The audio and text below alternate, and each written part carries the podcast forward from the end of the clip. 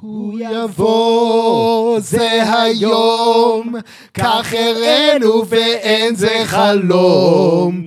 אם נמות כמשה על פסגת הר נבו, אז נדע.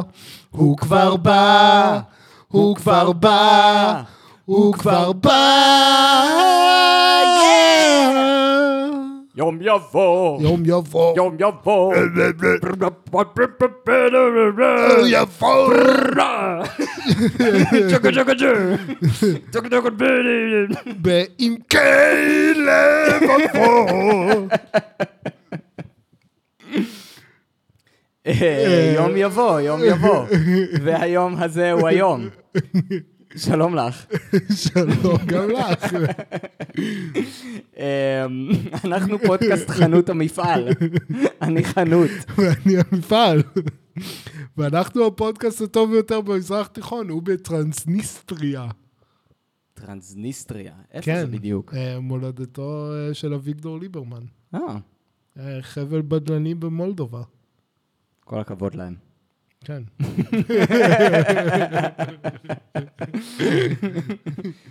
אה, מה העניינים? אה, בסדר.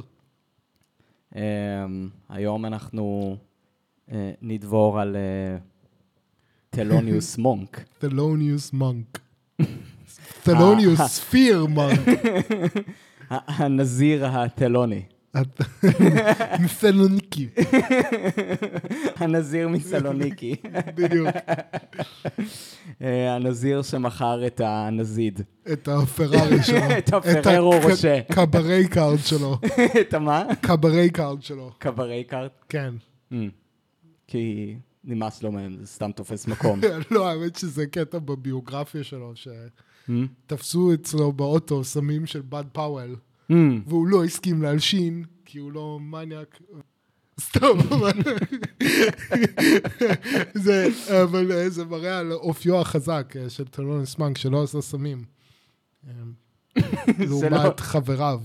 תלוניוס מונק לא עשה סמים? לא, לא עשה סמים. באמת? כן, כן. אוקיי. נשמע מאוד לא סביר, אבל אתה יודע, בסדר. הוא היה מספיק משוגע גם ככה, כן. כאילו, מה הוא צריך סמים? יכול להיות. אנשים אחרים צריכים סמים כדי להיות תלוניוס מונק לחצי שעה, כאילו.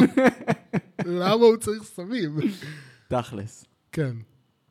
בגדול אנחנו עושים את הפרק הזה כי זה הפרק שעמדת להמליץ עליו. כן. ואז ברגע האחרון נמלכת בדעתך ובחרת לדבר על דרבזין. נכון. ואני החלטתי לא לוותר, כי אני כן רציתי לשחזר. לשחזר את הפודקאסט המוצלח בהיסטוריית הפודקאסטים. לא יודע אם הייתי אומר לא, את זה, גם אבל... אה, אני לא...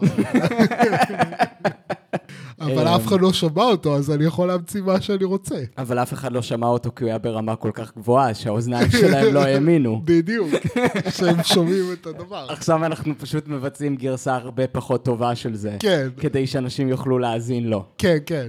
זה כמו כאילו הלוחות השניים של משה. בדיוק. לא יודע, אני תוהה מאיפה להתחיל בכלל. אה, אפשר אה, להתחיל מההתחלה. לא, אני לא יודע, אולי אפשר קצת לדבר על מי היה תלוניוס מונק, חוץ מזה שהוא לא מלשין על חברים שלו. כן. אמ, אז אה, תלוניוס מונק הוא אה, פסנתרן, אה, טוב, ב- בילדותי וגם אולי עד היום הוא בעצם פסנתרן הג'אז האהוב עליי. Mm. אמ, הוא פסנתרן ג'אז בעצם מאוד מאוד אקסצנטרי.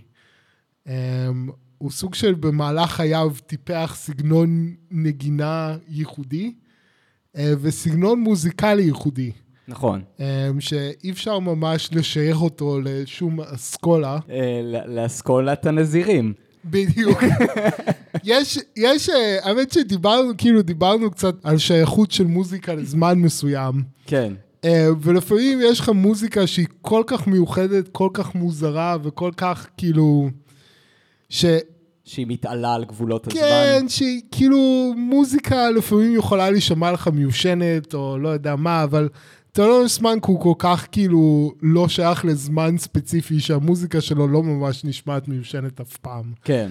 כאילו, um, אני חושב שגם קצת כאילו היה, למרות שבפרק על פול סיימון, uh, על גרייסלנד, אמרתי שזה אולי אלבום נכתב בשנות ה-80, אבל שייך לשנות ה-90, אבל באיזשהו אופן זה גם קצת עונה להגדרה הזאת של אלבום שהוא סוג של ב lane משל עצמו, ולא ממש נשמע שייך לתקופה מסוימת, mm. לדעתי לפחות. Um, אני הייתי סופר ב, בקטגוריה הזאת גם אה, אלבומים של אאוטקאסט, כאילו. Mm. שמשנות ה-90, שגם היה להם פשוט סגנון כל כך ייחודי, שלפעמים אלבומים מאותה תקופה יישמעו לך מיושנים, אבל אלבומים של Outkast, קשה ממש לשייך אותם לזמן. כן. אני חושב שגם ת'לוניוס מונק אה, נכנס בתוך הקטגוריה הזאת של דברים שבשל הייחודיות שלהם הם טיפה על-זמניים. אה, הסגנון של, כאילו, מה, מה שהכי בולט בת'לוניוס מונק זה כאילו הסגנון אה, נגינה מאוד פרקוסיבי שלו, אפשר כן. להגיד, והוא מאוד אנטי legato. אה, הוא מנגן בצורה מאוד מאוד זוויתית.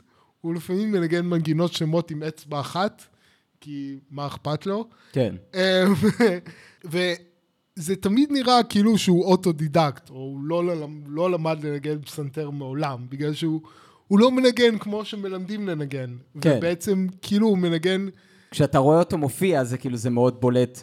ויזואלית. כן. שאתה רואה שהוא לא מתיישב על, כאילו, מול הפסנתר כמו פסנתרן, כן. הוא כאילו, הוא לא מניח את הידיים על הקלידים כמו פסנתרן, הוא כאילו, כל, ה, כל הגישה שלו לכלי הזה היא, היא שונה לחלוטין. כן, והוא סוג של דופק על הקלידים, כאילו, כן. מה שהיה יכול להיות כעס, אבל הוא פשוט עושה את זה בצורה כל כך, כאילו, אתה יודע, ששוב, זה מתעלה על, על מה שזה. אבל הם... מה, שאולי קצת מפתיע זה שהוא בכלל לא היה אוטודידקט. כן. אה, ולא רק זה, כאילו, הסגנון המוזיקלי המוזר הזה התפתח ככל שהוא התבגר. כלומר, נכון. שזה, הוא נשמע כזה כמו ילד בן ארבע מאוד חכם שהשיבו אותו ליד פסנתר, אבל הוא היה צריך לעבוד קשה כדי להגיע לרמה שהוא מנגן כמו ילד בן ארבע או בן חמש מאוד חכם שהשיבו אותו ליד פסנתר, והוא בעצם כן למד נגינת פסנתר רגילה לחלוטין. כן, ואם אתה מקשיב גם לאלבומים המוקדמים יותר שלו, אתה שומע שהסגנון הזה התעצב לאורך זמן, ודווקא באלבומים המוקדמים שלו, אה, שנות ה-40 ומשנות ה-50, הנגינה שלו היא, אפשר להגיד, קצת יותר סטנדרטית. כן.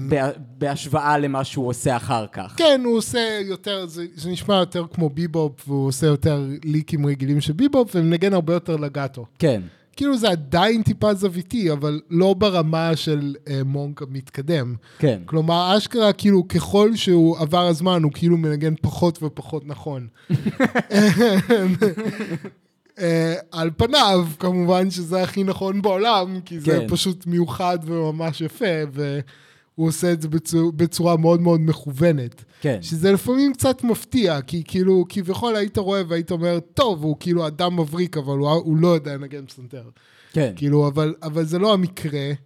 Um, ומה שעוד יותר מעניין אולי, שיפתיע קצת אנשים uh, ששומעים את מונק, זה שהוא גם למד פסנתר קלאסי. כלומר, לא רק שהיה לו, היה לו בעצם סוג של שלוש מור, מורים למוזיקה, אמ, היה לו מורה שלימדה אותו לנגן סגנון stride, שזה היה כזה סגנון אה, פסנתר אה, רווח בהרלם. אממ. אימא שלו לימדה אותו מוזיקה, לימדה אותו לנגן כזה מוזיקה של כנסייה שחורה יותר. ואז היה לו גם מורה שכתוב שהוא יליד אוסטריה. Mm. אה, קוראים לו סיימון וולף, אני די משוכנע שהוא גם יהודי. כאילו, עושה רושם, אתה יודע, ניו יורק וזה. כן. אמ, אותה תקופה. כן. כן. אה, והוא למד אה, פסנתר קלאסי לחלוטין, מ-12 עד 14, וכנראה היה טוב בזה, הוא הפסיק כי הוא הבין שהוא הולך לכיוון של ג'אז. אמ, אבל הוא ניגן באך ובטהובן, וכתוב... באופן מפתיע שהוא אהב את שופן ורחמנינוב. Mm. אה, כאילו, אותי זה לא מפתיע בכלל. כאילו, כן. אמ, אני חושב ששומעים את זה, כאילו, במיוחד באלבום הזה אולי. Mm. אמ, אולי גם יש לציין שהאלבום הזה הוא אלבום לא רגיל בכלל mm. בדיסקוגרפיה של מונק. כן. כאילו, בדרך כלל הוא או מנגן סולו או באנסמבל מאוד מאוד מצומצם. כן. Um, כאילו האנסמבל הקלאסי שלו זה uh, תופים, בס, אולי גם סקסופון. Mm. אבל בדרך כלל זה באמת מאוד מאוד מצומצם, מאוד מאוד אינטימי, והדגש זה באמת על איזשהו אה, מינימליזם ביצועי אל מול אפשר לקרוא לזה מקסימליזם מוזיקלי. אהה, כן. כי ה- ה- ה- מונק בתור מלחין, הוא מלחין מאוד נועז. Mm-hmm. והוא כותב מוזיקה שגם כאילו, אה, כאילו, זה לא רק שהנגינה שלו נועזת, גם הקומפוזיציה שלו היא מאוד ייחודית, כן. בהשוואה לשאר מלחיני הביבופ של תקופתו. כן, כן.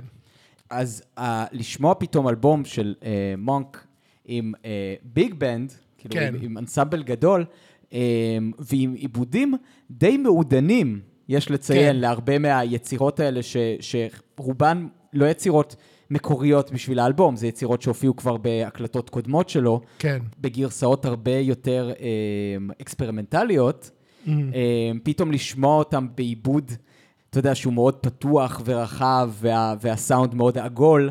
כן. אה, זה מאוד מעניין לשמוע את מונק בקונטקסט הזה, ולהרבה אנשים, כאילו, ש, שאני מדבר איתם על מונק, אני כאילו מציג את האלבום הזה בתור איזשהו gateway drug. אה, אה, אה. כי, כי לשמוע איזשהו אלבום הארדקור שלו, כאילו משנות החמישים, או, או אלבומים אחרים משנות כן. ה-60, זה הרבה יותר קשה. כן. להאזנה ראשונה. כן. אה, כאילו, אני, אני אתאר את החוויה הראשונה שלי, מרק, כאילו, אני אה, בצעירותי מאוד נהניתי אה, לצפות בערוץ אה, מצו. מהמם. אה, עכשיו, מי שלא מכיר, מצו זה ערוץ שאני אפילו לא יודע אם הוא עדיין קיים. לא, הוא עדיין קיים. אה, הוא כבר לא משודר בישראל, על כל פנים. זה ערוץ צרפתי בעצם, שמביא בעיקר אה, מוזיקה קלאסית. כן. הייתי אומר דגש על תקופה קלאסית אה, רומנטית, למרות שגם אה, מביא אה, דברים מתקופת הברוק לפעמים, ומוזיקה קצת יותר מודרנית. אה, ואחד הדברים המגניבים בערוץ הזה, זה שבערב זה היה מתחלף בעצם לרצועת ג'אז. כן. אה, ג'אז ומוזיקת עולם אולי אפשר להגיד, כי היו מביאים שם גם עוד כל מיני דברים, שדרך זה גם הכרתי כל מיני להקות פיוז'ן ולהקות פרוג מאוד מעניינות. אה, באמת? היה כן. גם פרוג אפילו? כן. כאילו, וואלה. יצא לי כאילו, נגיד ווישבון אש, פעם ראשונה ששמעתי אותם היה במצו. וואלה. אמ, אז, אה, אז בקיצור, פעם ראשונה ששמעתי את מונק היה במצו. פתאום הופעה בשחור לבן מה-60's, איזשהו פסנתרן עם כובע ממש מוזר, כן. שיושב באופן בלתי רגיל על הפסנתר, כן. ומנגן בצורה מאוד משונה. כן. אמ, ופתאום באמצע ההופעה הוא פשוט קם ועושה סיבובים מסביב לפסנתר, בזמן שהבסיסט מנגן את, סולו הבאס שלו. מאוד משונה. אז הייתי חייב לקרוא מי זה. ואז גם אני הכרתי את אה, טלוניוס מונק, וכאילו... ואז גיליתי שהוא גם פסנתרן ג'אז מאוד מוערך. כאילו, אני חשבתי שהוא איזה אמן פרפורמנס אקספרימנטלי כשראיתי את ההופעה. לא הבנתי כאילו שזה אמור להיות הופעת ג'אז, כאילו ביבופ רגילה. אה, אבל מסתבר שזה נחשב חלק מההגדרה הרחבה של ביבופ. כן. אמ, אז כן, כאילו דרך זה אמ, הכרתי את מונק, אבל זה באמת כאילו ה- החוויה הראשונית של מונק, כאילו היא יכולה להיות קשה לאנשים כאילו שאולי קצת, עם קצת פחות פתיחות לדברים אה, מוזרים. כן, זה מוזיקה, זה באמת כאילו, זה מאוד משונן, מאוד זה, מאוד דיסוננטי. Um, קצת מוזר. מה, מה שאולי עוד מעניין uh, במונק זה באמת, uh, שייכת אותו לזרם הביבופ, אני לא יודע, כאילו, אני, אני חושב שהוא בעצמו קצת לא כל כך אוהב את, ההגדרה הזאת, אבל אמ, באמת, כאילו, בהתחלה של מוזיקת הביבופ, זה היה, שזה גם מעניין בהקשר של האלבום, זה היה אמ, כאילו נגנים שהיו מנגנים ב big bands, כאילו היו מנגנים סווינג ב big bands בניו יורק בשביל הכסף, אבל הם הרגישו שזה, אין להם שם מספיק כאילו ביטוי אישי, הם לא כזה נהנו, נכון. מהמוזיקה הייתה סטנדרטית מדי, ואז הם היו הולכים, היה מועדון אה, ספציפי בניו יורק, אה, ששכחתי איך קוראים לו, והיו מנגנים שם בערבים, וכאילו, ושם הם היו כאילו מנגנים סולואים ארוכים, והיו מנגנים מהר, והיו, כל הגדולים של הביבופ היו מנגנים שם. דיזי גילספי, צ'ארלי פארקר, אממ. אמ, וכולי וכולי, אמ, בד פאוול, ו, וגם ת'לוניוס מונק. כאילו, טלוניוס מנק היה uh, פסנתרן קבוע, כאילו, מלווה קבוע במועדון הזה, בזמן שכאילו הביבופ, uh, כאילו התפתח. Mm. התפתח באמת מהכמה מוזיקאים המבריקים האלה שהיו פשוט מנגנים ביחד, כאילו. כן. והוא היה הפסנתרן הרבה מהזמן הזה, אז כאילו הוא היווה איזשהו חלק אה, די מרכזי ב. בהתהוות הביבופ, על אף ששוב, כאילו מבחינת הסגנון הוא סוג של שייך ולא שייך, וגם מה- שעוד מעניין אה, בטלוניוס מונק זה שמהתקופה המאוחרת, המוקדמת ממש ההיא, אין לנו כמעט זכר. כאילו, הוא התחיל לנגן פסנתר באופן מקצועי בגיל 19, וכאילו האלבום הראשון שלו יצא בגיל 34. Mm. אז יש לנו איזושהי תקופה ארוכה מאוד. ש... איזשהו gap. כן, gap, שכאילו, לא יודע, אולי אשרי מי שזוכר את זה, אבל כאילו, הם, אנחנו לא יודעים הרבה על הנגינה, זאת אומרת, אנחנו יודעים שהוא היה שם, והוא היה מנגן פסנתר, והוא היה כן. מנגן עם, כאילו, עם כל הגדולים של הביבופ, והיה שם תוך כדי שהם פיתחו את הסגנון, אבל בעוד צ'ארלי פארקר ודיזי גילספי הקליטו אלבומים באותו התקופה, הוא לא הקליט, כאילו, הוא הקליט רק מאוחר יותר. מעניין. זהו, וזה אלבום שהוא כבר יחסית אה, מאוחר שלו, זה אלבום מ-68. אה, אז כן, אז רק אה, נזכרתי שיש עניין כזה דווקא שמהביבופ, ממרתפי הביבופ כזה, הדבר האנטי ביג בנדי, לחזור לביג בנד, כאילו. כן, זהו, זה זה, זה, כזה- זה, זהו, זה באמת מעניין, בגלל זה כאילו גם, אולי, אולי עכשיו כאילו כש, אה, כשאנחנו מבינים יותר את הרקע שלו, זה, זה אפילו עוד יותר מראה שזה אלבום ייחודי ב- בדיסקוגרפיה שלו, כי זה אפילו אדם שבאיזשהו מקום בא מאיזושהי אסכולה שסולדת. כן. בכלל, מה, מה, מהפורמט הזה של הביג בנד. כן, כן, זה כמו קצת תזה, אה, אנטי-תזה וסינתזה. כן. אמ, אז האלבום הזה זה אומנם אלבום של מונק, אבל יש כאן שני אה, אנשי מפתח, מהמם. בעצם שעזרו לו לגרום לדבר הזה לקרות. אז זה המעבד, אמ, אוליבר נלסון. אמ, שהוא בעצם כתב את כל העיבודים שאנחנו שומעים כאן, את התפקידים לביג בנד. הוא באמת מצליח באופן מאוד מעניין לתרגם את המוזיקה של מונק אה, לביג בנד מבלי לאבד את הרבה מהקסם שלה, Mm. אבל תוך כדי גם לקחת אותה למקום אחר לגמרי. כן. אה, כי כמו שאמרתי, זה לא נשמע כמו טל- טלוניוס מונק קלאסי. כן, עכשיו, רק בשביל אה, קונטקסט, אוליבר נלסון הוא אחד ה... הוא, הוא גם נחשב מלחין ומוזיקאי ענק בפני עצמו. כאילו, ה, אה, כמה מהאלבומים שלו נחשבים האלבומים המשפיעים ביותר של שנות ה-60, למרות שאני אישית לא נחשפתי למוזיקה שלו, אה. אבל קראתי שהוא השפיע על המון אמנים אחרים. בתור סולן גם או בתור כן, מעבד? כן. אה, אוקיי, אני כאילו, לא מכיר את שלו. המוזיקה שלו בכלל. גם אני לא, זה, זה הפתיע אותי, אבל כאילו מסתבר שהוא כאילו אמן מאוד משפיע. אה, ובנוסף הוא עבד כמעבד עם כמה מהגדולים ביותר, רק כמה שמות, כאילו ג'יימס בראון, לואיס ארמסטרונג, ריי צ'ארלס, רינגו סטאר ודיאנה רוס. הוא, כן. כן, יפה. הוא כאילו הוא עבד עם כמה מהגדולים ביותר אה, של, אה, של מוזיקת ה-R&B. מהמם. אה, אז זה, ה- זה בעצם הצלע האחת. מהמם. של האלבום. אה, והצלע השנייה זה אה, תאו אה, מסרו או מצ'רו, אני לא יודע איך הוגים. את זה, אני מניח שמצ'רו, ואני אגיד את זה ככה כי זה איך? יותר מגניב. איך כותבים את זה? הוא איטלקי? לפי השם כן, אה, כן, מצ'רו אז. כן, שהוא בעצם הפיק את האלבום. הוא עבד עם מונק, זאת לא הפעם הראשונה שהם עובדים ביחד, אה, אבל אולי נדבר על זה אחר כך. בכל אופן, מה שגם מאוד מפתיע באלבום הזה, ביחס לאלבומים אחרים של מונק, זה שהסאונד מאוד נקי. מהמם. אה, אתה מקשיב להקלטות אחרות שלו, בדרך כלל הסאונד מאוד, הייתי אומר, מפויח. הסאונד של מונק בדרך כלל הוא מאוד מאוד מלוכלך, וכאילו נראה לי זה גם עניין אסתטי, שהוא בכוונה כאילו רוצה שזה לא יהיה סאונד נקי, הוא כן מעוניין כאילו ב... ב לכלוך הזה וברעשי הרקע ובזה שאתה לא שומע רק את הנגינה, אלא גם אולי את הצעדים של המוזיקאים ואת הרצפה כן. החורקת ואת המגע שלהם עם כלי הנגינה. כן. אה, ופה דווקא יש סאונד כאילו מאוד מבריק ונקי, שכאילו גם מאוד הולם את הפורמט הזה של ה big band.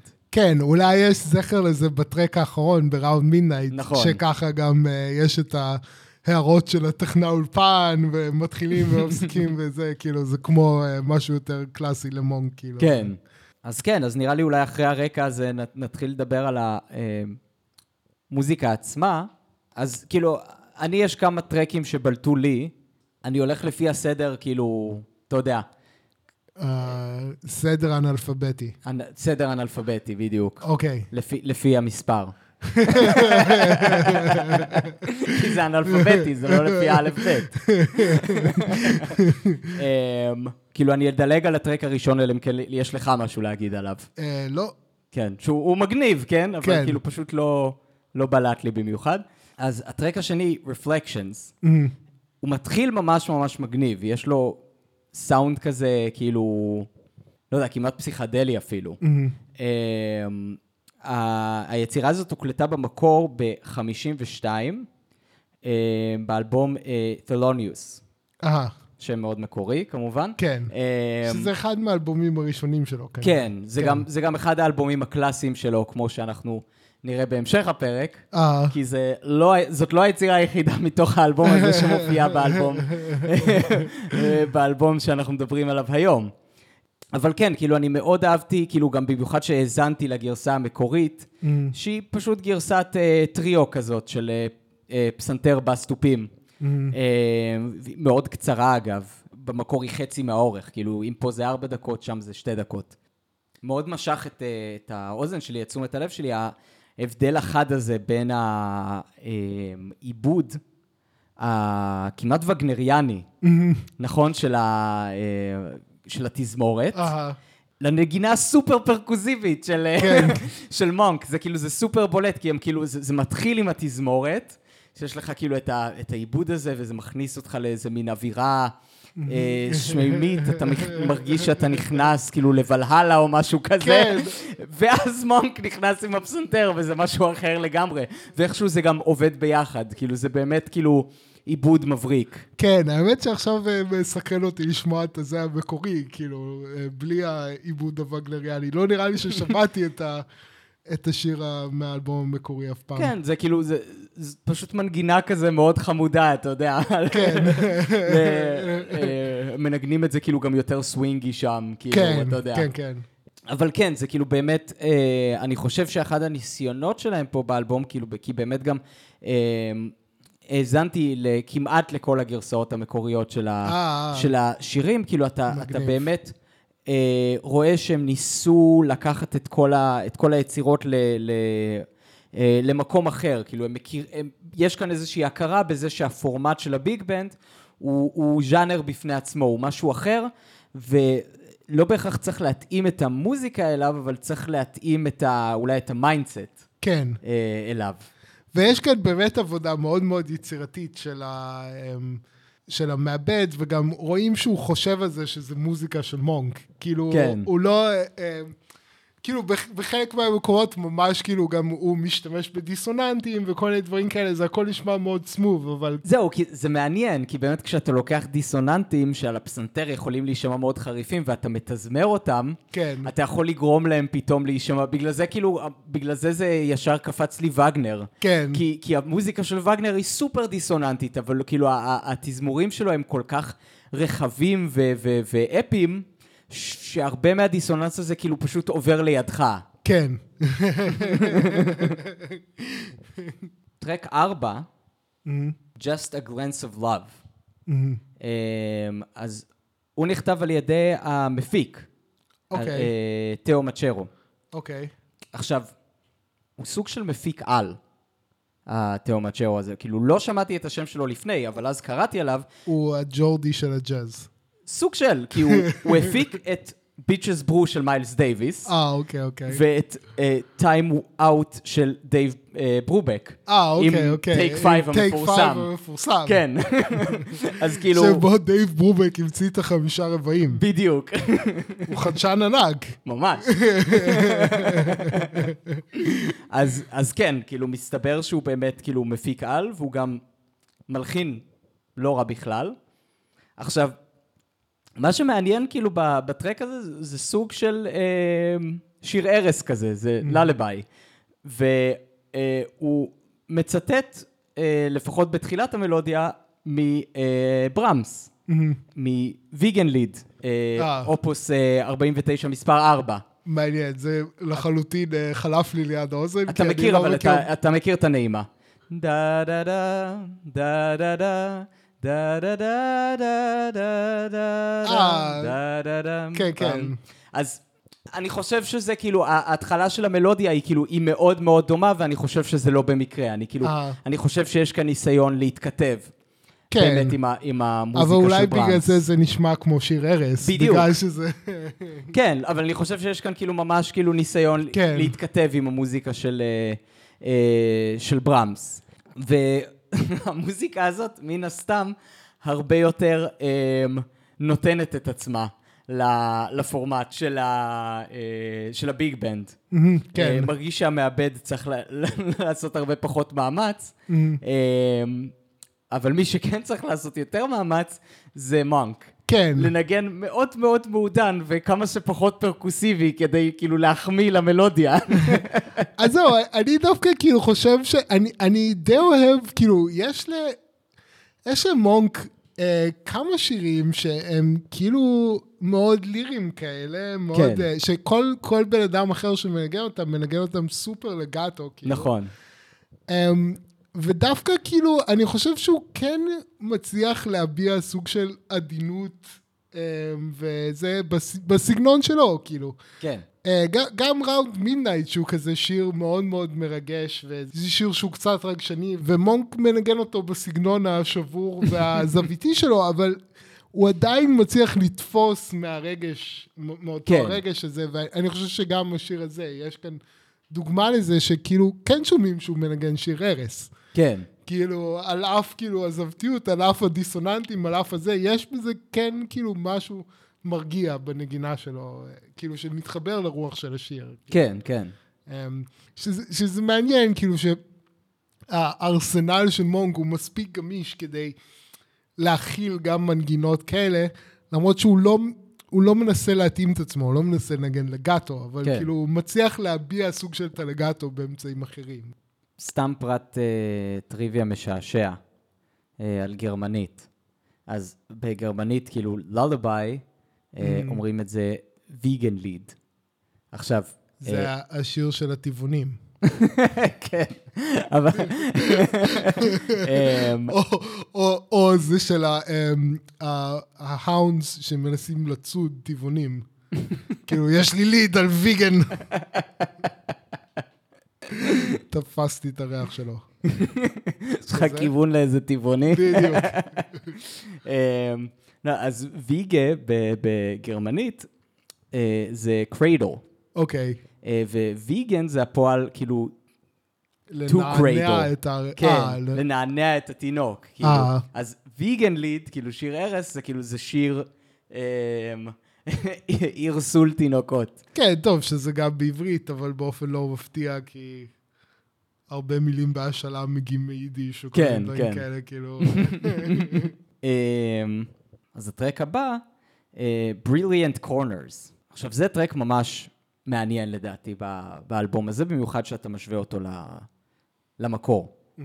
אז uh, במקור הוא מתוך אלבום שנושא את אותו השם, מהמם. משנת 1957, ובמקור זה כמעט שמונה דקות, אוקיי. בזמן שפה זה פחות מארבע דקות. אבל שמונה דקות כולל הסולו, או ש... יש שם גם סולואים, כן. אה, עכשיו, אוקיי. אה, מה- ה- הגרסה המקורית היא הרבה יותר אקספרימנטלית. מה שמעניין שם זה שיש שם הרבה החלפה אה, בין בלדת סווינג ל double time.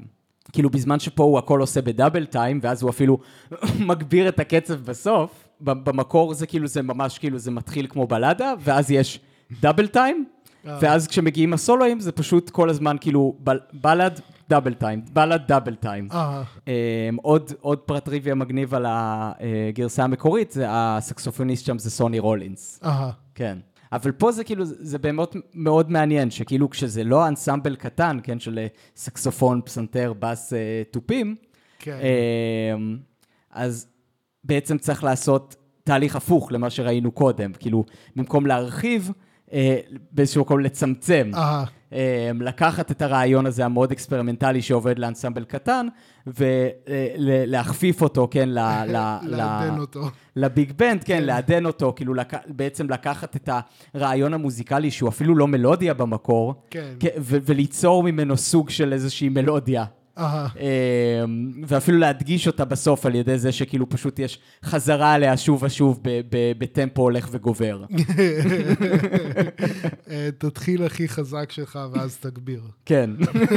כמו שאומר קרמבו. ואז יש את uh, consecutive seconds, שזה uh, גם יצירה של uh, מצ'רו, שזה מעניין, כי זאת יצירה, כאילו, לא הייתי מנחש. כי זה כן. מאוד מונקי, כאילו זה... כי מה, זה שתי כלים שמנגנים בסקונדות. כן, כמו, כשמו כן הוא. כן. כאילו, אולי הדבר היחיד שמרמז על זה שזה לא מונק, אמ, זה... אה, הוא try-hard, הוא יותר מדי try-hard. אתה מנסה להיות כמו מונק, כן. אתה עושה consecutive seconds. כן, זה באמת כאילו, המלודיה עצמה היא כאילו, היא מאוד דיסוננטית, כי זה פשוט סקונדות כל הזמן. אמ, אבל כאילו, אולי אחד הדברים שמסגירים את זה שזה לא מונק, זה שזה פשוט אמ, בלוז. אמ, מאוד רגיל, בזמן שבטרקים הבלוזיים של מונק בדרך כלל הוא, תמיד יש שם איזשהו טוויסט. כן. גם הרמוני, גם מבני, גם אה, כן. אה, כל מיני אה, טריקים כאלה שהוא עושה. אז כאילו באמת כשאני, אה, כששמעתי את זה, כאילו, והנגינה של מונק, שהוא כאילו באמת מנגן את הסקונדות האלה באופן שהוא, כאילו מה קורה בעצם כשאתה לוקח בלוז קלאסי, בלי כן. יותר מדי התחכמויות, ומשלב אותו בטמפו גבוה עם סקונדות על פסנתר, זה בעצם רוק אנד רול. אהה. כאילו, אני כן, שמעתי אותו מנגן, וזה בעצם, משהו, זה נכון. בעצם מונק מנגן רוק אנד רול. כן. אה, וזה ישר זרק אותי כאילו בראש כזה לנגינה של ג'רי לי לואיס. זה מאוד הזכיר לי את זה, אז כאילו, זה זה הצחיק אותי שפתאום כאילו מונק מנגן רוק אנד רול. כן, האמת שכאילו, אני חושב שהסגנון פסנתר שהוא התחיל ממנו, כאילו, ה stride, זה לא ממש, כאילו, זה לא רוקנרול, אבל זה גם לא ממש ג'אז, זה כזה... נכון. בין לבין כזה, ו...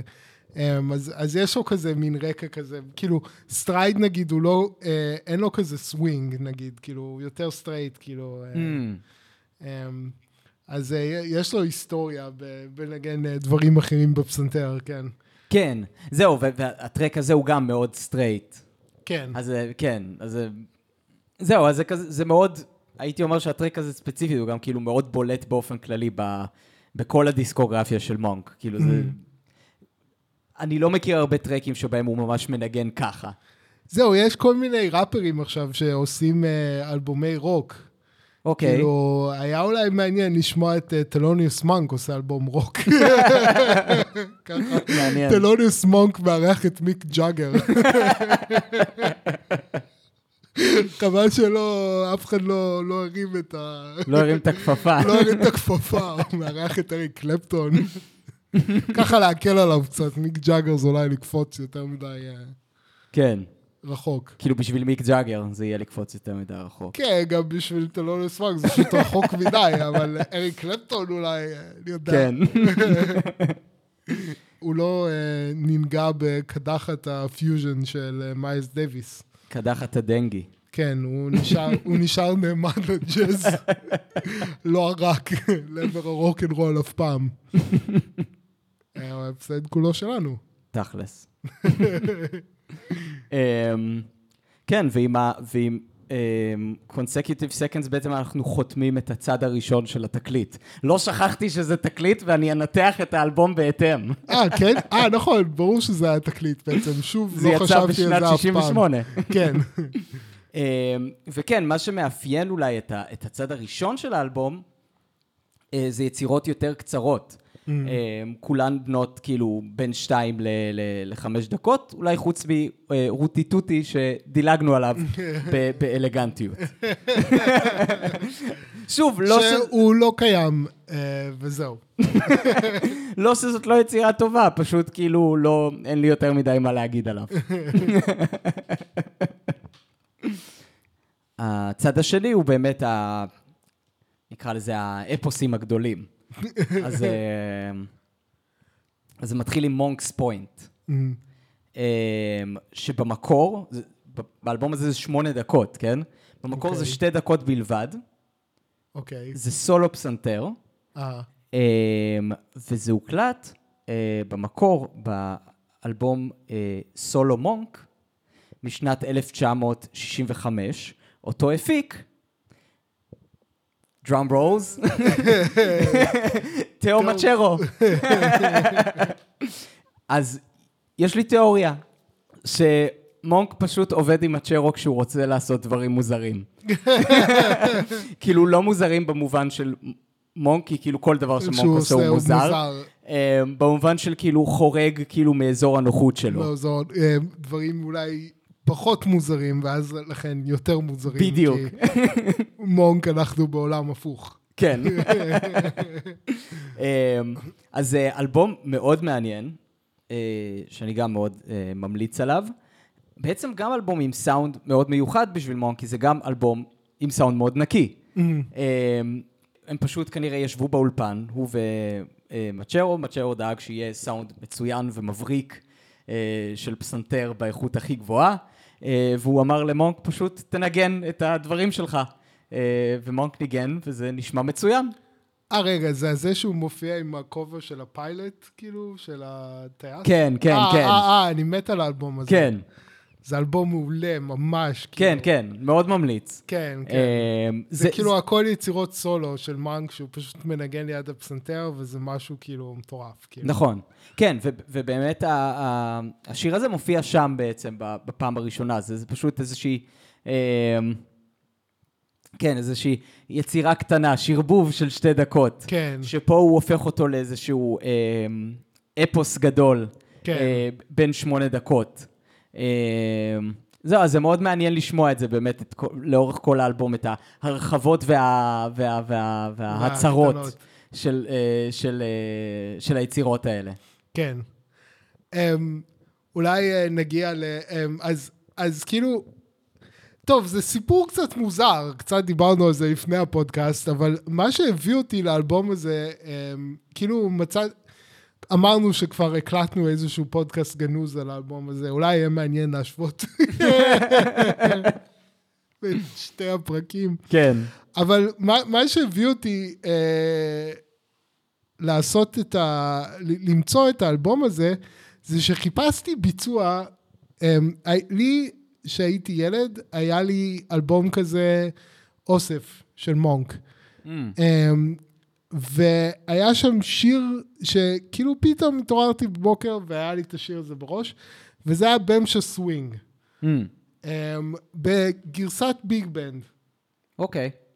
ואז אני עשיתי sleuth, עבודת sleuthing, עבודת אה, בלשות, למצוא את אותו ה Bemsha Swing, את הביצוע הזה, כאילו, רציתי לשמוע אותו. כן. אז רציתי למצוא באיזה אלבום הוא שייך.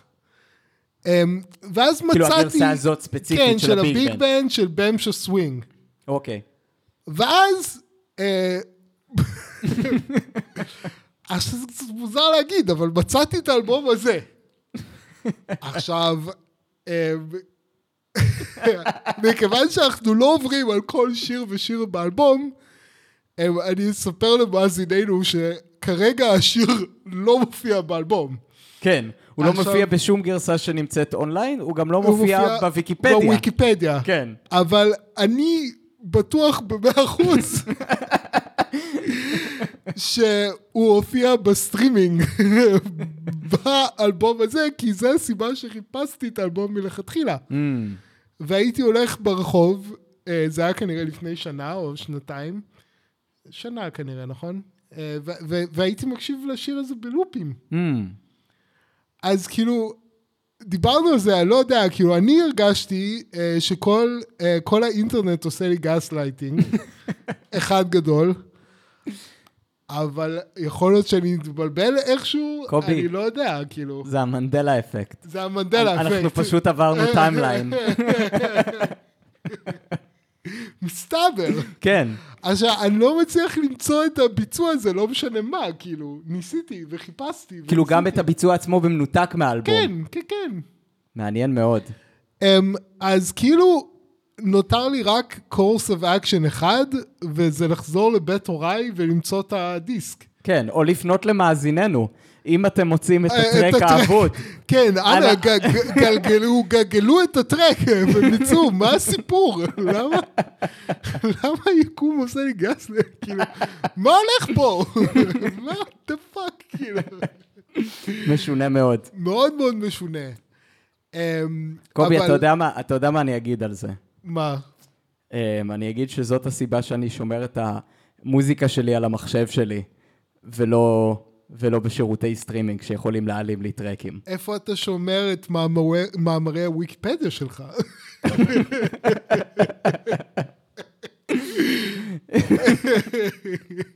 אבל אם היה, לי את, אם היה לי את השיר פשוט על המחשב, לא הייתי צריך שום ויקיפדיה שיאשש לי את. שהשיר הזה קיים. זה נכון.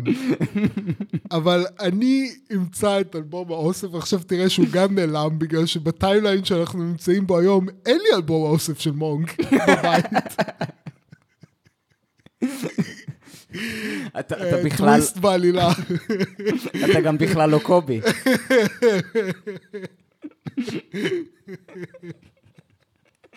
אתה אליעזר שניאור, אוי, לא. מכפר חב"ד.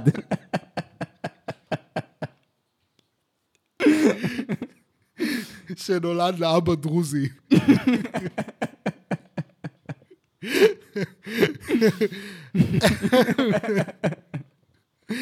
אה, בכל אופן, אה, אה, אז עכשיו יש שתי שירים שהם כן באלבום האוסף שיש לי בבית, וגם באלבום הזה, וזה Straight No Chaser ובלו מונק. אז לפני שאתה מתחיל לדבר עליהם, אני רק אציין. במקור, Straight No Chaser הוא הטרק הסוגר של התקליט. כאשר יצאה... אבל אז היה timeline שונה, שבו... לא, לא, לא. אין כאן עניין של טיימליינים.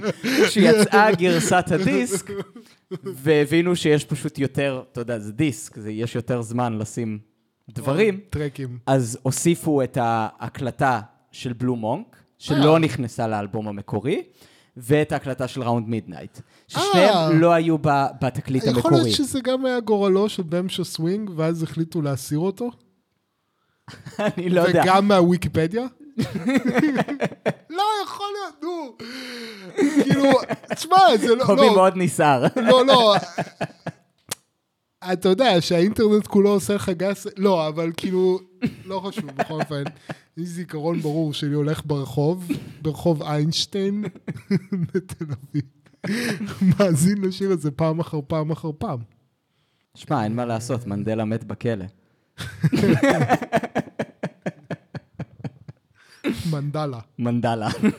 אמ, אז אתה רוצה לדבר על אה, Straight No Chaser. זה, זה אחד מהשירים ש, של מונק שאני הכי אהבתי. Um, הוא uh, בעצם, זה מאוד מאוד, כאילו, שיר בווליום מאוד מאוד גבוה.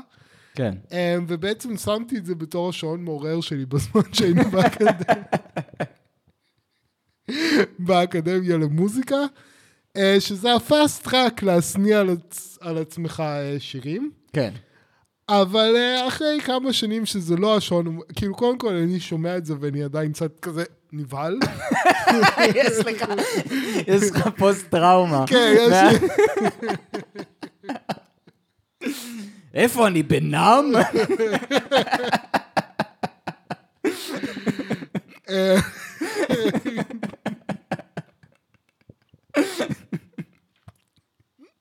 כן, אה, יש לי תגובה פבלובית לזה. ואז יש אה, בלו מונק. עכשיו, אה, שניהם אה, שירים שכתובים במבנה הבלוז, ובעצם שניהם דוגמאות מאוד יפות אה, לסגנון הקומפוזיציה אה, של, אה, של מונק. Hmm, אמ, ועל זה רציתי קצת לדבר, אמ, ונראה לי אה, נדבר, עשיתי קצת, עשינו כאן ניתוחים טקסטואליים בעבר, כן. אמ, אך מעולם לא עשינו ניתוח מוזיקלי. אה, כאילו ניתוח כזה- מוזיקלי, מה, של- כאילו, אתה מתכוון של ממש להסתכל על, ה, על התווים. כן, כן. כן. כאילו, אני לא יודע. כאילו, לא... מרגיש לי שכן עשינו ניתוחים מוזיקליים. כן, לא, פשוט ברור, ברור, לא אבל מהסוג כאילו- האקדמי אולי נקרא לזה. זהו, אבל אז אה, אני לא יודע איך זה יעבור. אמ, אבל אה, בואו ננסה את זה. בסדר גמור. אמ, אז אה, בעצם דיברנו על ההיסטוריה של, של מונק, על איך שהוא למד קלאסי, ודווקא המלחינים שהוא התחבר אליהם זה שופן ורחמנינוב. כן. אבל כשאני שומע מונק, אמ, אני שומע בעיקר באך ובטהובן. Mm, אה, ולמה באך ובטהובן? כי אני חושב שהסגנון של מונק הוא סגנון מאוד אנליטי. אמ, הוא סגנון כזה אה, שמבוסס על מוטיב ועל סוג של פיתוח מוטיב, כאילו. כן. ואני חושב, כאילו, בלו מונק זה אחד מהדוגמאות האלה. בלו מונק, זה מעניין, זה אמרנו, אה, אמרת קודם סגנון אקדמי אה, של ניתוח, אז אה, באופן מעניין עשיתי לזה, אה, כתבתי על זה עבודה אה, לשיעור ב, באוניברסיטה. ספציפית על בלו מונק. כן, אה, עשיתי, מגניב. עשיתי, אמ, עשיתי השוואה בין אה, שתי שירי בלוז, בין בלו מונק אמ, לבילי's באונס של Mm. אמ, צ'ארלי פארקר, כן. אה, ודיברתי על הגישות השונות שלהם להלחנה של בלוז. אה, מגניב. אה, זו הייתה עבודה מאוד יפה, שאני לא יודע אם שמרתי אותה, אבל, אבל זה היה נחמד. אמ, אז ככה חזרתי לזה אחרי שנים. אמ, אז, אז בעצם לשיר בלוז, כאילו בלוז זה במקור מוזיקה ווקאלית. כן. אמ, ובעצם מקור הבלוז כאילו הוא במערב אפריקה, כן, אה, אמ, בזמרים שבטיים של מערב אפריקה שנקראים גריוטים. אה, היה להם סוג של כאילו, הם היו כזה מספרי סיפורים של השבט. אמ, ובעצם רואים גם כנראה באפריקה של היום, את אותו מוזיקה עממית עם המבנה של הבלוז, כאילו, Mm. ומבנה של בלוז הוא מבנה אה, טרנרי, שזו מילה מאוד גבוהה, אבל אה, בעצם הוא מכיל אה, שלוש שורות.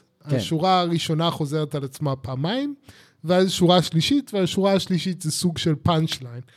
אמ, והבאתי דוגמה משיר בלוז קלאסי, Crossroad של רוברט ג'ונסון, אה, שזה כאילו אחד מהשירים הכי מפורסמים של בלוז. אמ, ואני לא הולך לשיר את זה, אבל אה, זה זה, I went to the crossroads, fell down on my knees, ואז הוא חוזר על אותו שורה שוב, I went to the crossroad, fell down on my knees, asked the Lord above, have mercy now, save poor Bob if you please. Um, אז רואים שיש כאן, כאילו, יש כאן uh, שורה, עוד שורה, ואז יש את הפאנצ' ליין. כן. עכשיו, היו לי כל מיני מחשבות השבוע, uh, על, בגלל שהתחלתי לנתח את זה, קצת כאילו על, um, על המבנה של בלוז ועל ההרמוניה וכל הדברים האלה, ובמה שהפך להיות פינה, uh, קובי מספר מוקדם את הנושא של הפודקאסט הבא. Mm, אז זה כבר אני לא כזה אגיד- מוקדם, כן? אה, אה, אנחנו כבר אה, היטב לתוך ה... היטב אל תוך הפודקאסט. היטב, היטב, היטב. אנחנו כבר בשלב של מיטיבי הלכת. הי- היטב חרה לי מאוד. אמ, אוקיי. אמ, אז אה, נדבר על בלוז ונעשה, נקשיב לפלייליסט. אה, מגניב. שהרכבתי אותו בחלקית, כי זה הפלייליסט שהרכבתי בניסיוני למצוא ככה שיר בלוז טוב לתת כדוגמה. אה, מגניב. אז אה, יצא לי סוג של פלייליסט. אז עבודת המחקר לפרק הזה בעצם הניבה את הפלייליסט ל- לפרק כן, הבא, כן, כן. מגניב. אז אה, יש, אה, יש פלייליסט, אני צריך אולי להוסיף לו קצת דברים, ו, אמ, ואנחנו נדבר על, על בלוז ועל המקורות שלו וכל מיני דברים כאלה. אמ, מדהים. ועל השירים ספציפית כן. אמ, בפרק הבא. אז אמרנו שיש לו, אמ, יש לו מבנה של שתיים ואז פאנצ' ליין. כן. מה שאנחנו רואים כאן זה שטלוניוס מנק משתמש במבנה הזה, הוא עושה את זה באופן, ובורח לי המילה, פרקטלי. אוקיי. אה, שהמבנה בגדול של אחד, אחד, כאילו, אחד חזרה, ואז פאנצ' ליין, מופיע גם בתוך השורה הראשונה. Mm, אז, אז אני אזמזם את זה, כי אין לנו כאילו אה, דרך אחרת, אז טה נה נה נה, נה נה נה נה, נה נה נה נה נה נה נה נה נה נה. אז, אז רואים שיש לנו מוטיב, שזה פשוט עלייה כרומטית, כן? כן. אה, נה נה נה נה, ואז הוא חוזר על עצמו. נכון. וגם, האמת, בסוב דומיננטה, שזה גם, כאילו, לא דיברנו על המבנה ההרמוני, אבל זה גם סוג של, כאילו, מיקרוקוסמוס של הבלוז, נכון? נכון. אה, ואז הוא חוזר על עצמו, ואז יש לנו פאנצ' ליין. נכון? כן. נה נה נה נה נה נה נה נה נה נה נה נה נה נה נה נה נה נה אז, אה, אז אנחנו רואים, וכל זה בחלק הראשון לפני החזרה. כאילו כל המבנה בעצם כבר קיים בחלק הראשון. בדיוק, כן. בדיוק. ואז יש לנו שוב נה נה נה נה נה נה נה נה נה נה נה נה נה נה נה נה אז אה, זה, זה כבר החזרה של המשפט הראשון, נכון. כמו המבנה של בלוז, ואז יש לנו את הפאנצ' ליין. נה נה נה נה נה נה נה נה נה נה נה נה נה נה נה נה נה נה נה עכשיו, מה שאנחנו רואים זה שהפאנצ' ליין מורכב מהפאנצ' ליין אה, המקורי. המקורי, כן. כן. כאילו שזה מגניב. אה, וגם, אה, ואנחנו רואים שהכל בנוי מאותו אה, עלייה כרומטית בהתחלה. כן. אה, שעוברת היפוך, ואז יש את הקפיצה הזאת, כן? נה נה נה נה נה נה נה נה. כן. אז הקפיצה הזאת היא גם הופכת להיות אה, חלק מהפאנצ' ליין. נה נה נה נה נה נה. כן? אז אה, כאילו באופסט כאילו ריתמי קצת אחר. נכון. אז כאילו הכל מיוצר מאותם חומרים מוזיקליים, כאילו Mm. מאותו מוטיב, ממש כאילו בסגנון אה, בטהובן. נכון. כזה. Um, מאוד מאוד uh, אנליטי ומאוד, כאילו רואים כאן באמת כאילו מבנה מאוד מתמטי אפשר להגיד, כאילו, Mm. ו- ולכן זה מאוד מזכיר לי כאילו את באך, שכאילו באך זה כזה ה-math nerds נורא אוהבים. כן.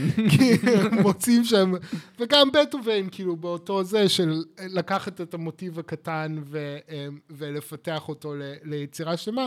כאן אנחנו רואים ב, ב, ביצירה הקצרה הזאת, היא ממש כאילו אה, מבנה מאוד מאוד אנליטי. אמ, וככה רציתי טיפה כאילו להרחיב על זה, ו... אמ, אז אנחנו רואים באמת את המבנה, את ה... זה האנליטי, כאילו משהו קטן, ושהכל מורכב מהרכיב הזה, ושהוא הוא יכול להתפרק חזרה ל, ל, ל, ל, למוטיב הזה. אמ, ויש, מדברים אה, ב- על, על מוח ימני ומוח שמאלי. Mm, אמ, ובעצם כאילו החלוקה הזאת היא חלוקה הרבה יותר עתיקה. אנחנו רואים כן. את החלוקה הזאת של ימין ושמאל בקבלה, אבל בעצם, ושדרך אגב, היא הולמת את החלוקה של מוח ימני ומוח שמאלי. זה, Mm. זה בערך עובד נכון לפי ימין ושמאל בקבלה. אמ, אבל החלוקה הזאת היא כמובן נמצאת בכל תורת סוד בכל העולם, כאילו אה, יינג ויאנג, אה, פרושה ופרקריטי בהודית. כן. אה, וכולי וכולי. אמ, ואז אז אפשר, אפשר לחשוב על צד שמאל, כן, צד שמאל של המוח, כן, זה הצד האנליטי, הצד של השפה, זה הצד שמפרק ומרכיב דברים. Mm, הצד הלוגי, ששם גבולות ברורים לדברים, והצד הימיני הוא כאילו הצד ההוליסטי, שתופס את התמונה השלמה. mm, ולא מפרק אה, דברים אה, זה. ו, ורואים כאן שכאילו מנק הוא מאוד, היצירה הזאת היא מאוד שייכת כאילו לצד שמאל, אה, לצד המאוד אנליטי. mm, ואני חושב ש, שזה הצד שמפריד והצד שיוצר חציצות וכולי, ואני חושב שסגנון הנגינה שלו אה, נמצא בהרמוניה עם הדבר הזה, כי זה סגנון שהוא לא לגאטו, הוא מפריד בין כל התווים, נכון. הוא יוצר פירוד. אמ, אז, אז זה גם כאילו שייך לסוג של מין, שייך אבסטרקטית נגיד לצד שמאל. כן. Um, ועוד דבר ככה בסגנון שלו ששייך אבסטרקטית לצד שמאל, זה השימוש בדיסוננטים. אוקיי. עכשיו, יש לנו דואליות של דיסוננס מול קונסוננס במוזיקה, um, וקונסוננס, הר- רוב המרווחים שנחשבים קונסוננטיים הם בעצם הם מרווחים שנמצאים בסדרת האוברטונים, של נגיד מיתר. כן. נכון? אז מיתר אה, שהוא רועד, אז הוא רועד בטון המרכזי, ואז הוא גם רועד בכפולות שלמות אה, של אותו התדר. נכון. אז נגיד אה, פי שתיים, שזה יהיה אוקטבה, אה, פי שלוש, שזה קווינטה, פי חמש, שזה טרצה, אז אנחנו רואים כאן את כל... אה, וכל אלה כמובן. באמפליטודה הולכת ויורדת. כן, כלומר, את האוברטון הראשון אתה ממש יכול לשמוע, את השני פחות, ו- וכן הלאה וכן הלאה. כן, אז, אז אנחנו רואים ש, ש, שבעצם הקונסוננטים אה, נובעים מסוג של אחדות. כי אוקיי. הם נמצאים בתוך, בתוך, הם כאילו נמצאים, הם יוצרים הרמוניה, כאילו חלק מאותו הצליל Mm, באיזשהו אופן. ואז הייתי אומר שדיסוננט זה ההפך, זה פירוד. מעניין. למרות שכאילו, למעשה, כאילו כל צליל בעצם מכיל בחובו את כל הצלילים האחרים, כן? נכון, אה, פשוט הם פחות בולטים. נכון, כאילו אבל... באיזשהו מקום דיסוננס גם מביע את האחדות הזאת, כן? הוא, הוא פשוט, אולי הוא, הוא מבליט אותה באיזשהו מקום, באיזשהו מקום שכן מבטא, כמו שאמרת, אולי, אולי את המוח השמאלי, כי הוא בעצם לוקח אותה כזה באופן מאוד סטרילי ואומר, הנה זה. כן, אבל כאילו מה ש... כאילו דברים שהם ממש קונסוננטיים, אז הם כאילו מתמז... מתמזגים, כי הם כאילו היו יכולים לנבוע מאותו מקור. כן, צליל והקווינטה שלו כאילו היו יכולים לנבוע מאותו מקור. כאילו. כן, ממש מאותו מקור צליל. אז זה כאילו קונסוננט זה כאילו הולך לעבר מיזוג, כן, או לעבר הוליזם נגיד, כן. ודיסוננס הולך לעבר פירוד. כלומר, Mm. צלילים דיסוננטיים לא היו יכולים בדרך כלל לנבוע מאותו מקור, כמובן שזה לא נכון במאה אחוז.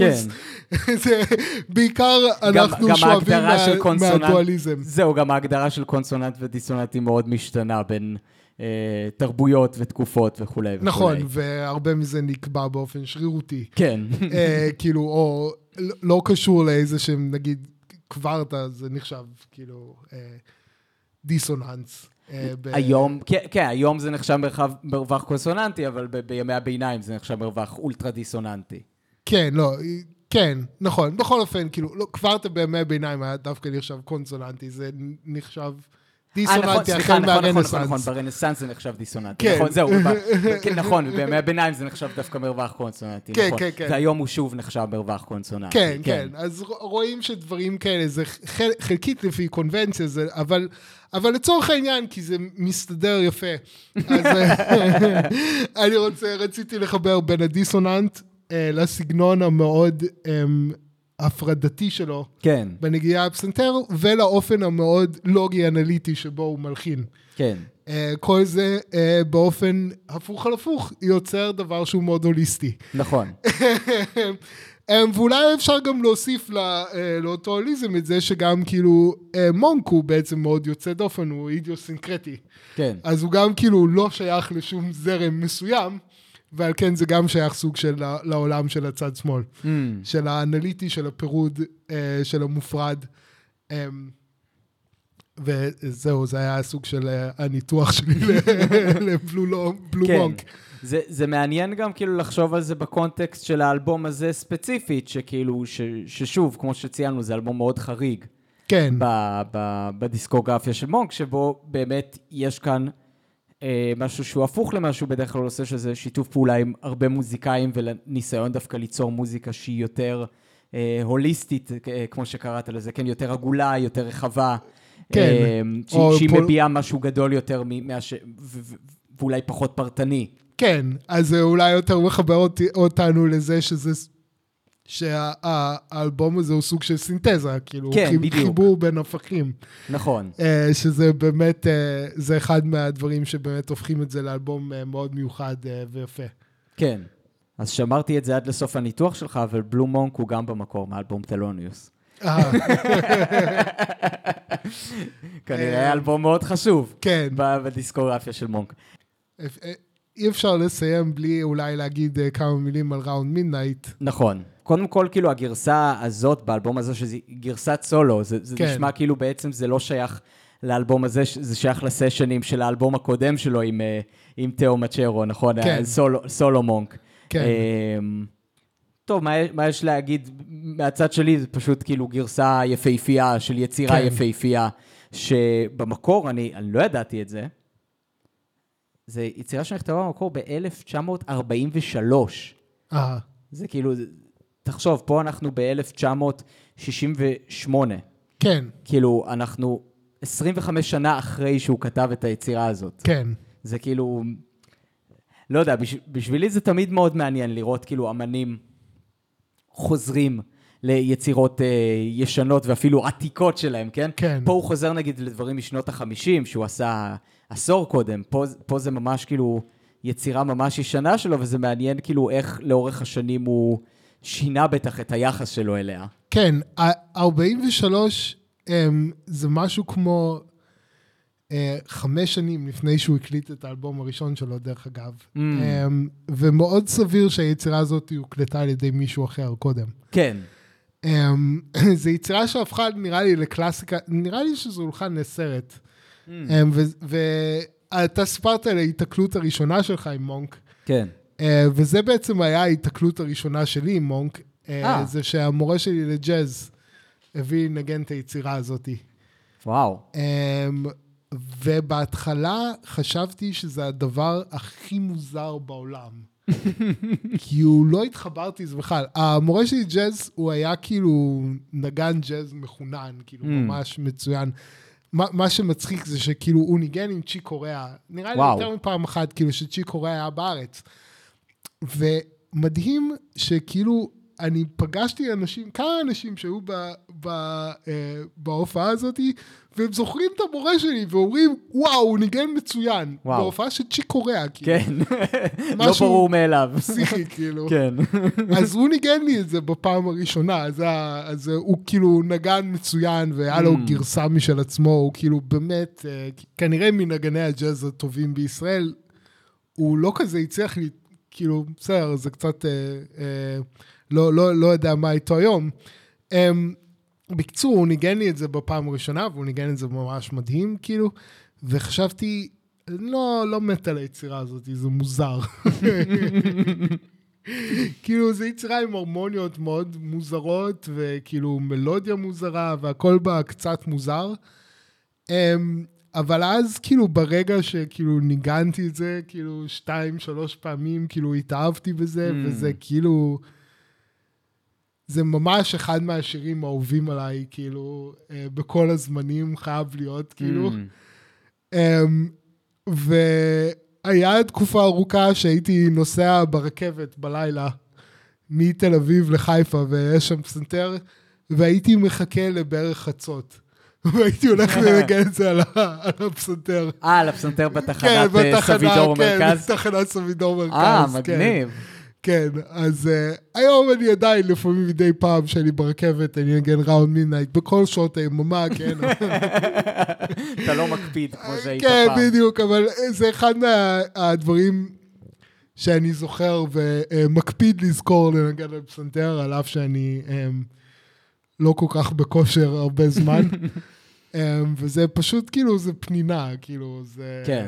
זה הלחנה יוצאת דופן מיוחדת, אמ, שיר באמת מיוחד, כאילו, לא, לא יודע מה להגיד, כאילו, אה, יוצאת דופן גם בתחום של ג'אז, כאילו, ו, והוא מאוד מאוד לירי, מאוד כזה רומנטי, מאוד יפה. כן. Um, ויש המון ביצועים מזה, נגיד של מיילס דייוויס, שהם מוציאים את זה החוצה, כאילו, את הזה, וכן, יש גם של קולטריין, לא? כאילו, זה, אתה יודע, זה נכס צאן ברזל. כן. זה, סטנדרט, כאילו, כן. של ג'אז, כאילו. Um, זהו, ראיתי, יש uh, סרט של דייב שאפל, Mm. שזה סרט הופעה, הוא ארגן כאילו הופעת uh, היפ-הופ אה, וואו. בניו יורק. זה חדש? כאילו? לא, Block Party, זה היה בשנות האלפיים, זה אה, שווה, אוקיי. זה גם קניה ווסט מופיע שם, מוס דף. אה, וואו. ומישל גונדרי ביים את זה. Mm. כאילו, ממש מומלץ, סרט מצוין. אז זה כאילו, זה סרט הופעה כזה, כאילו, מראים את השירים בהופעה, ומראים כזה כל מיני הכנות וזה וזה, ומוס דף ודייב שאפל מדברים ביניהם. בכל אופן, בסרט, כאילו, דייב שאפל מתיישב ליד הפסנתר, ומנגן Round Midnight. וואו. והוא אומר, הוא לא יודע לנגן פסנתר, אבל הוא כל כך אוהב את השיר הזה, שהוא למד רק לנגן את זה. ואני כל כך התרגשתי, כשראיתי את זה, שהייתי צריך לשים pause ולהתקשר... הסרט, הייתי צריך לשים pause ולהתקשר לכמה אנשים ולספר להם את זה. שדייב שאפל מנגן Round Midnight. בדיוק, כן. לי ולדייב שאפל יש טעם דומה במוזיקה. כן, שזה לא אמור להפתיע יותר אני מדי.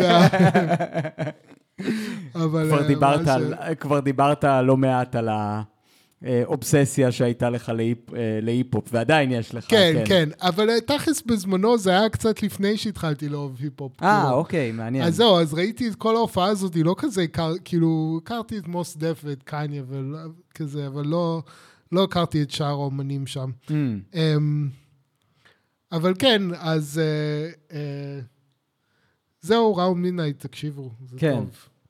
אני חושב שגם, כאילו, ההפתעה שלך מזה ששני הטרקים האחרונים בעצם לא יצאו בגרסה המקורית של האלבום בתור תקליט, היא, היא מוצדקת, כי אני באמת לא מסוגל לדמיין אה, את, ה, את האלבום הזה בלי בלו מונק וראונד מידנייט. כן, כאילו, אני חושב שגם באמת זה שהאלבום דווקא נסגר עם נגינת סולו ולא עם ביג uh, בנד, כאילו באופן כאילו כל כך אינטימי, כאילו זה כל כך אינטימי שאתה אפילו שומע את חילופי הדברים כאילו עם, ה... עם הטכנאי. עם הטכנאי, כן. כן. שזה באמת כאילו... כאילו מזכיר לך שבסופו של דבר זה כן אלבום של מונק, זה לא איזשהו אלבום ביג בנד אה, טיפוסי. כן, אה, ובאמת, כאילו, הוא מנגן את זה ממש ממש יפה, וזו גרסה מאוד מאוד מיוחדת גם כן, של היצירה הזאת. כן. אה, טוב. מגניב, אמ, שבוע הבא אה, נקשיב לשירי בלוז. שירי בלוז. אה, רק אני רוצה לציין שקובי לא יודע, אה, או שהוא כן יודע, אולי, אולי הוא סופר. יש לי מסיבת הפתעה. לא, אבל זה הפרק ה-40 שלנו. או, כאילו, אני, אני מתחיל לספור בפרק של קנדריק למר, כמובן. כן. אמ, אבל אה, כן, זה הפרק ה-40 שלנו, ואנחנו צריכים להתחיל לחשוב מה עושים לכבוד פרק 50. רק, אה. רק, רק אומר, פרק היובל. פרק, פרק היובל, כי אנחנו מוציאים פרק אחד לשנה. אמ, טוב, מה... אפשר, אפשר לעשות את הפלייליסט של פעמוני היובל. ריטה שרה את התקווה. או לעשות אה, ניתוח של יצירות של אנשים בשם יובל. אולי יצירות של אה, יובל צורן ויובל שקד. ו...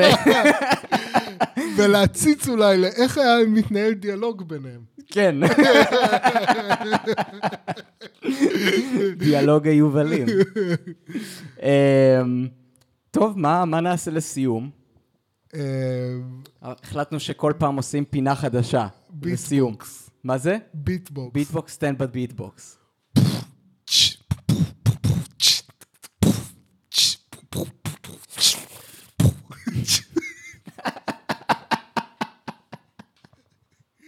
ציפי ציפי ציפי ציפי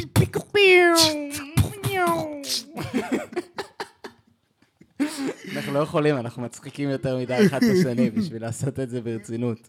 ציפי ציפ. או שזה ציפי ציפי. ציפי ציפי. ציפי ציפי. בואי ציפי ציפי. אמ, ביי.